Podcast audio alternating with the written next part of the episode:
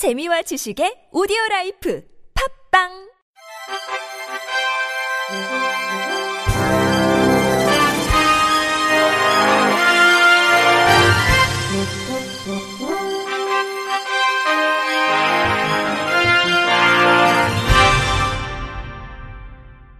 청취자 여러분 안녕하십니까? 10월 23일 월요일 KBIC 뉴스입니다. 태권도가 장애인 올림픽에서는 처음으로 2020년 도쿄 대회 때 정식 종목으로 채택되면서 세계 태권도 연맹이 경기 시행 규칙 등을 새로 마련했습니다. 세계연맹은 그제 영국 런던에서 임시 집행위원회를 열고 장애인 올림픽 태권도 경기 시행 규칙과 올해 말 첫 선을 보일 월드 태권도 그랜드슬램 챔피언스 시리즈 시행 규칙을 만장일치로 통과시켰습니다. 앞서 국제장애인 올림픽 위원회는 지난달 집행위원회에서 2020 도쿄 장애인 올림픽 참가 선수 규모와 세부 프로그램을 확정했습니다. 장애인 올림픽 사상 처음 정식 종목으로 채택된 태권도에는 총 6개의 금메달이 걸렸습니다. 손과 팔의 절단 정도에 따라 분류된 겨루기 K44의 남녀 각각 3체급에 체급별 12명씩 총 72명의 선수가 출전해 기량을 겨루게 됩니다. 세계연맹 경기 시행 규칙에 따라 2020년 1월 세계 랭킹 기준으로 K44 종목 남녀 세 체급의 상위 4명과 K43 종목 남녀 세 체급의 상위 2명이 속한 국가협회의 올림픽 자동 출전권이 주어집니다. 국가협회는 체급별로 남녀 최대 3장씩 총 6장의 자동 출전권을 획득할 수 있습니다. 다만 같은 체급에서는 국가협회의 한 장의 출전권만 돌아갑니다. 장애인 올림픽 대륙 선발전은 2020년 1월에서 4월 사이에 열립니다. 실로암 시각장애인 복지회는 법인 20주년을 기념해 오는 30일부터 31일까지 여의도 글래드 호텔과 이룸센터에서 개발도상국 장애인 지원 사업에 대한 국제 심포지엄을 개최할 예정입니다.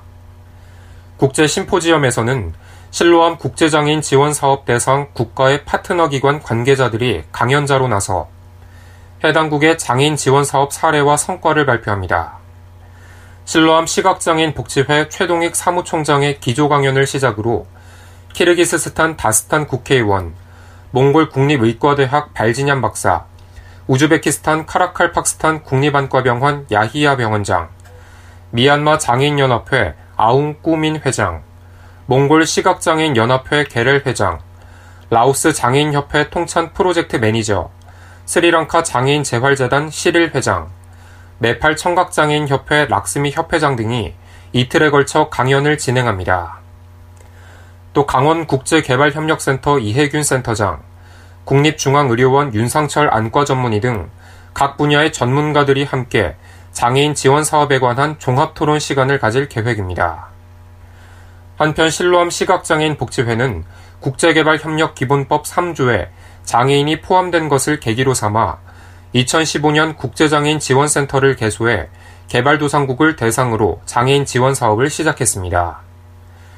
이후 실로암 시각장애인 복지회는 의료, 직업재활, 교육, 이동권, 정보 접근성 지원 등 다양한 사업 영역에서 키르기스스탄, 몽골, 우즈베키스탄, 미얀마, 몽골, 라오스, 스리랑카, 네팔, 필리핀, 베트남, 탄자니아, 인도네시아, 에티오피아 등 여러 국가를 대상으로 활발한 사업을 펼쳐왔습니다. 실로암 시각장애인 복지회 최동익 사무총장은 한국의 국제개발 협력 사업에서 장애 예방 및 치료와 관련된 보건 의료 분야는 많이 앞서가고 있지만 장애인 복지 분야는 첫걸음도 내딛지 못하고 있다며 더 많은 기관과 사람들이 개발도상국 장애인 복지에 대해 관심을 가져주길 바란다고 말하며 실로암 시각장애인 복지회는 개발도상국 보건의료 분야에 있어 현지 의료진과 병원의 역량 강화를 통해 근본적인 발전에 초점을 맞출 것이고 복지 분야에서는 장애인의 실제적 직업 획득을 목표로 사업을 진행할 것이라고 앞으로의 방향을 제시했습니다. 이랜드 리 테일이 지난해 9월부터 올해 2월까지 입사한 장애인 직원 중 42명을 정규직으로 전환하고 가족 초청 행사를 열었습니다. 지난 20일 이랜드 크루즈에서 개최된 초청 행사에는 이랜드 리테일 소속 장애인 직원과 가족 등이 참석해 만찬을 즐겼습니다. 이번 정규직 전환은 장애인 직원들이 현장에서 장기간 근무할 수 있도록 여건을 마련하기 위함이라는 게 회사 측의 설명입니다. 이랜드 리테일에서 근무하고 있는 장애인 직원은 지난 9월 기준 중증 43명, 경증 28명, 총 71명으로 이들은 장애인 고용공단에서 추천을 통해 채용됐으며 현재 고객 응대 및 상품 진열, 매장 관리, 고객 상담실 등에서 근무하고 있습니다. 이랜드 리테일 관계자는 이번 행사는 유통업계 최초로 시행하는 장애인 직원 가족 초청 행사라며 기업의 사회적 역할을 다하기 위해 내달 장애인 직원 추가 채용도 시행할 예정이라고 말했습니다. 시각장애 피아니스트 노영서가 지난 12일 각종 온라인 음원 사이트를 통해 데뷔 첫 디지털 정규 앨범 Four Seasons를 공개했습니다. 이번 앨범은 노영서의 디스코그래피 첫 행보로 앨범에 수록된 곡은 노영서의 헌정곡인 마리아 레온체바의 Four Seasons 작품입니다. 이 곡은 1년 12달이 지니는 감성을 풀어낸 작품으로 트랙마다 한 달씩 총 12곡이 수록됐습니다. 이 앨범은 서울시 예비사회적 기업인 주식회사 툴뮤직에서 총괄기획 제작했으며 서울문화재단의 후원을 받아 만들어졌습니다. 한편 피아니스트 노영선은 올해 상반기 독일의 할레극장 감독 이라정에게 직접 초청 제의를 받아 현재 한국 독일 투어 콘서트를 진행 중입니다. 인천광역시 시각장애인 복지관이 비장애인 점자교육생을 모집합니다. 인천 시각장애인 복지관은 점자에 관심이 있는 비장애인을 대상으로 시각장애에 대한 이해 및 직업능력 개발, 자원봉사자로서의 인적 자원을 양성하고자 점자 교육을 진행한다고 밝혔습니다. 교육은 복지관 3층 아람실에서 오는 26일부터 12월 21일까지 총 10회에 걸쳐 진행되며 참여를 원하는 사람은 내일까지 복지관에 전화로 문의하면 됩니다. 복지관 관계자는 평소 시각장애와 점자에 대한 관심이 있었다면 적극 참여하길 바란다고 전했습니다. 광주 광산구의회가 지역 내 장애인들의 활발한 문화예술 활동을 위한 지원에 나섰습니다. 광산구의회 조승희 의원은 제233회 임시회에서 광산구 장애인 문화예술 활동 지원에 관한 조례안을 대표 발의했습니다. 조 의원은 비장애인의 문화예술 활동에 비해 상대적으로 지원과 관심이 저조했던 장애인의 문화예술 활동에 대한 행정적, 재정적 지원 근거를 마련하기 위해 이번 발의를 추진했다고 밝혔습니다. 특히 이 조례안은 장애인의 문화예술 활동을 위한 교육, 공연, 창작 활동 사업을 지원할 수 있는 근거를 마련했다는 평가입니다.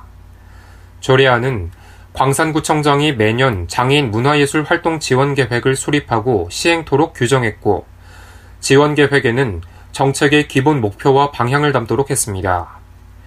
아울러 장애인의 안정적 문화예술 활동을 위해 프로그램 개발 및 보급, 공연 및 전시 활동 개최, 역량 강화를 위한 교육, 작업 공간 확보 등 다양한 지원 사업도 포함시켰습니다. 그 밖에 지원 사업을 수행하는 광산구 소재 단체 등에 필요한 경비를 보조금으로 지원하고 표창할 수 있도록 했습니다.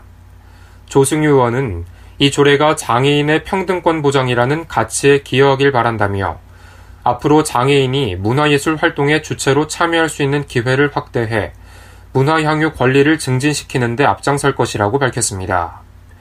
한편 이 조례안은 20일 해당 상임위원회인 산업도시위원회 심의를 통과했으며 이후 26일 열리는 제2차 본회의에서 의결되면 공포 절차를 거쳐 바로 시행됩니다. 끝으로 날씨입니다. 내일은 전국에 구름이 많다가 차차 맑아지겠습니다. 아침 최저 기온은 3도에서 12도, 낮 최고 기온은 17도에서 20도로 당분간 낮과 밤의 일교차가 크니 건강 관리에 유의하셔야겠습니다. 제주도와 남해안, 동해안 일부 경상 내륙은 태풍 란의 영향으로 풍랑특보가 발효 중입니다. 시설물 관리와 안전사고에 유의하셔야겠습니다.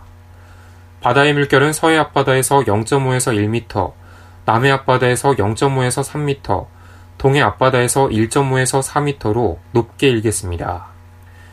이상으로 10월 23일 월요일 KBIC 뉴스를 마칩니다. 지금까지 제작의 류창동, 진행의 김규환이었습니다. 고맙습니다. KBIC